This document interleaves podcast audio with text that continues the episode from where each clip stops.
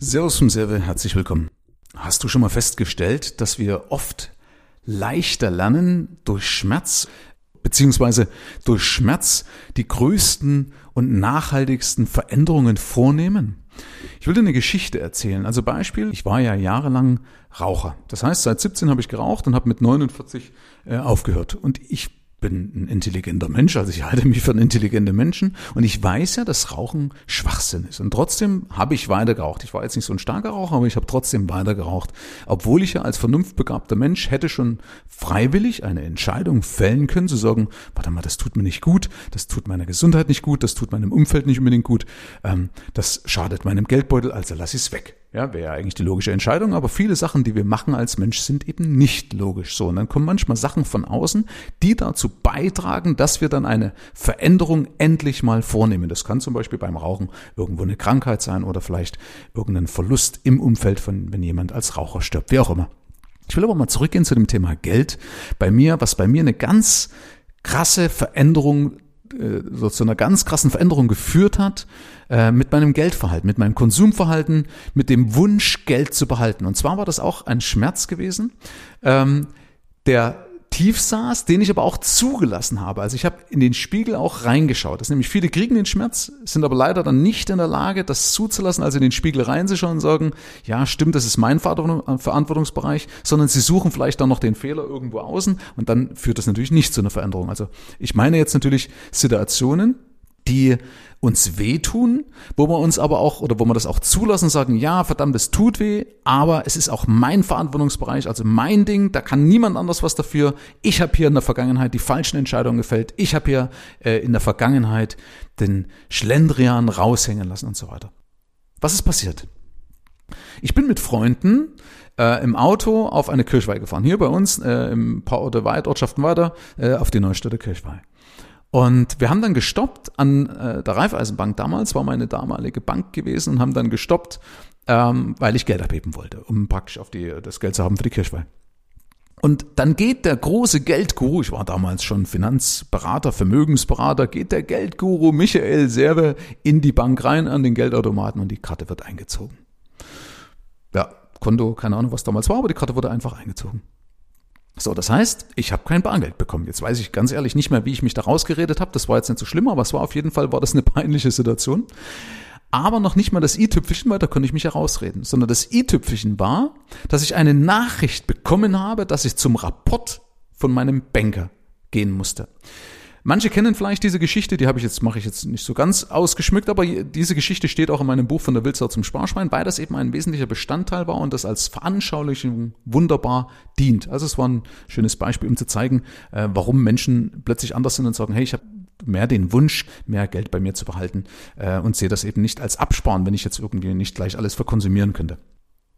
So, also, ich musste dann zum Rapport. Das heißt, ich musste zu einem Banker, der war jünger als ich, also ich war zwar damals schon äh, noch, noch nicht so, so alt, es war Ende der 90er irgendwo, also war ich Ende 20, aber der war noch jünger als ich und hat auch noch weniger Geld verdient als ich.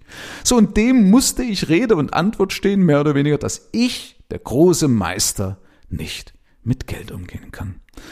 Und das ist natürlich ein Punkt, wenn du da einigermaßen Ehrgeiz hast, und ich habe viel Ehrgeiz. Wenn du, äh, wie gesagt, ein bisschen Persönlichkeit hast, dann tut das richtig weh, dann geht dir das so richtig auf den Keks. Und das war so und das war auch gut so.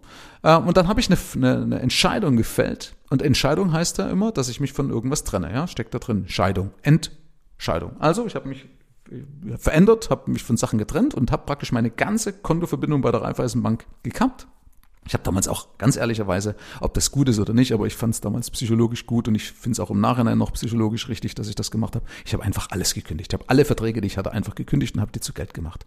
Warum? Weil ich hatte ja eine überzogene Girokunde und ich wollte meinen Girokunden ins Plus bringen. So, dann bin ich gewechselt zu einer anderen Bank, das war damals die Hypo Vereinsbank, ähm, und habe mein Konto aufgemacht mit der Maßgabe, dass ich gesagt habe, ich möchte keinen Überziehungskredit, ich möchte erst recht keinen Dispositionskredit. Also ich möchte keine Option haben, mein Konto überziehen zu können.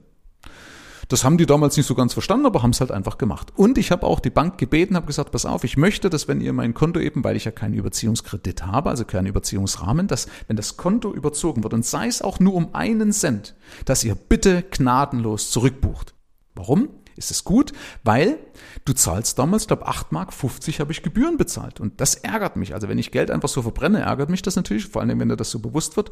Das heißt, immer wenn eine Buchung gekommen wäre, das ist aber nie passiert, ähm, und das unter 0 Euro gegangen wäre, dann wäre eine Rücklassschrift gekommen ich hätte Zusatzkosten gehabt und das hätte mich geärgert. So, das habe ich natürlich tunlichst vermieden, indem ich einfach mein Konto immer im Plus gehalten habe. Und das habe ich weiterverfolgt. Da war halt das erste Ziel zum Beispiel, dass ich 1000 D-Mark, waren das ja damals noch, 1000 D-Mark immer im Plus habe. Dann irgendwann habe ich gesagt, okay, Mensch, wenn ich 1000 D-Mark schaffen kann, schaffe ich auch 10.000 D-Mark auf dem Konto. Und irgendwann habe ich mir gesagt, Mensch, weil ich ja diese Energie hatte aus diesem Rapport, was ich mit diesem jungen Raiffeisenbank-Banker hatte, hatte ich die Energie und sage, ich will so ein Jahresgehalt von einem Banker auf meinem Girokonto haben weil das gibt mir das Gefühl der Kontrolle, das gibt mir das Gefühl, dass ich eben nicht einfach mal so schnell, dass mir jemand einen Stecker ziehen kann und so weiter. Das gibt mir ein Gefühl von Freiheit und ich sage auch immer, wer Ruhe im Geldbeutel hat, halt auch Ruhe im Kopf und das war halt so. Zumal noch ein positiver Nebeneffekt, ich konnte damit auch meine Kontoauszüge einfach mal am Kontoauszugsdrucker, die mussten wir damals am Kontoauszugsdrucker nämlich noch ausdrucken, nämlich einfach auch liegen lassen. Also da konnte man ruhig den Kontostand sehen. Früher habe ich das immer ganz schnell verdeckt, damit keiner sieht, dass ich im Soll bin, dass ich Schulden habe auf dem Konto. Ja, aber auf jeden Fall habe ich mir dann gesagt, okay, dann machst du doch einfach ein Jahresgehalt von einem Banker. Und das habe ich dann auch gemacht, bis ich dann irgendwann sogar von dem Vorstand der, Reife, äh, der, der Hypovereinsbank in Bad Windsheim angerufen worden bin. Der hat mir zum Geburtstag gratuliert und hat gesagt, Mensch, Herr Serve, Ihr Konto quillt über, da ist viel Geld drauf, das müssen wir mal anlegen. So, dann habe ich mit meiner freundlichen Art und Weise gesagt, nee, das ist ein Scheißdreck müssen wir, das muss da liegen bleiben. Dann hat er gesagt, warum? Sag ich, weil ich das für mein Wohlstandsbewusstsein brauche. Hat er auch nicht verstanden, ist aber auch nicht so schlimm. So, weil ich habe das ja auch oft beschrieben, dass es nie sein kann, dass mir jetzt, selbst wenn mir da 1000 Euro Zinsen im Jahr eingehen, dass das deswegen mein Haushalt durcheinanderwirbelt und Liquidität ist ja sowieso wichtiger. Gerade jetzt in so einer Situation wissen wir, Cash ist King. So, das habe ich damals eben äh, beibehalten und habe das aus, aus, diesen ganzen Erlebnissen ja auch dann eben meine Tools für meine Kunden gestrickt, die genauso funktionieren. Ähm, und ich gebe da in der Regel oft halt als Mentor dann diese Impulse, was mir damals halt einfach das ist auch immer das Universum so den Spiegel vorgehalten hat. Also, ähm, Botschaft an dieser Stelle. Nicht immer alles verteufeln oder nicht, nicht verteufeln, wenn irgendwie mal was Schlechtes kommt, sondern das ruhig als Chance nehmen, das zulassen. Ja, ruhig da gerne mal das Ego draufsetzen, seine Persönlichkeit draufsetzen. Das kann doch nicht sein, dass ich als gestandene Persönlichkeit, als Familienvater, als Firmenchef äh, da meinen Laden nicht im Griff hab. Ähm, und dann äh, daraus eine Entscheidung fällen. Das kann eben so sein, weil ich habe damals meine Tools ja gekannt. Ähm, aber manchmal kommen eben auch Kunden zu mir, die über ihren Schatten springen sagen, Mensch, pass auf, Michael, ich weiß, du kannst es am besten, also mach's doch du einfach. Also, vielleicht hat dir die Geschichte auch mal ein bisschen geholfen, äh, dich vielleicht ein bisschen inspiriert. Und deswegen bin ich halt sicher, dass manchmal so diese negativen Erlebnisse äh, oft die besten sind. Natürlich wäre die bessere Voraussetzung, einfach schon zu lernen, als Freigeist, als, als vernunftbegabter Mensch, aus einer guten Situation schon zu sagen, okay, es läuft super, aber ich setze noch eins drauf, damit es noch besser läuft beispielsweise. Und trotzdem immer wieder mal den Status quo, also die aktuelle Ist-Situation zu hinterfragen und dann schon nachzujustieren. Das wäre natürlich der Idealfall. So mache ich das heute mittlerweile. Aber ähm, ja, machen halt viele nicht, weil sie halt auch zu sehr, na, ich will es jetzt hier nicht zu sehr abschweifen, aber machen halt leider viele nicht.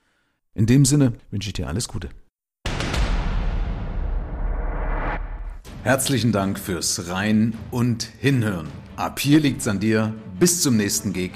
Dein Michael Serve. Mehr Informationen findest du im Internet unter mehrvomgeld.de.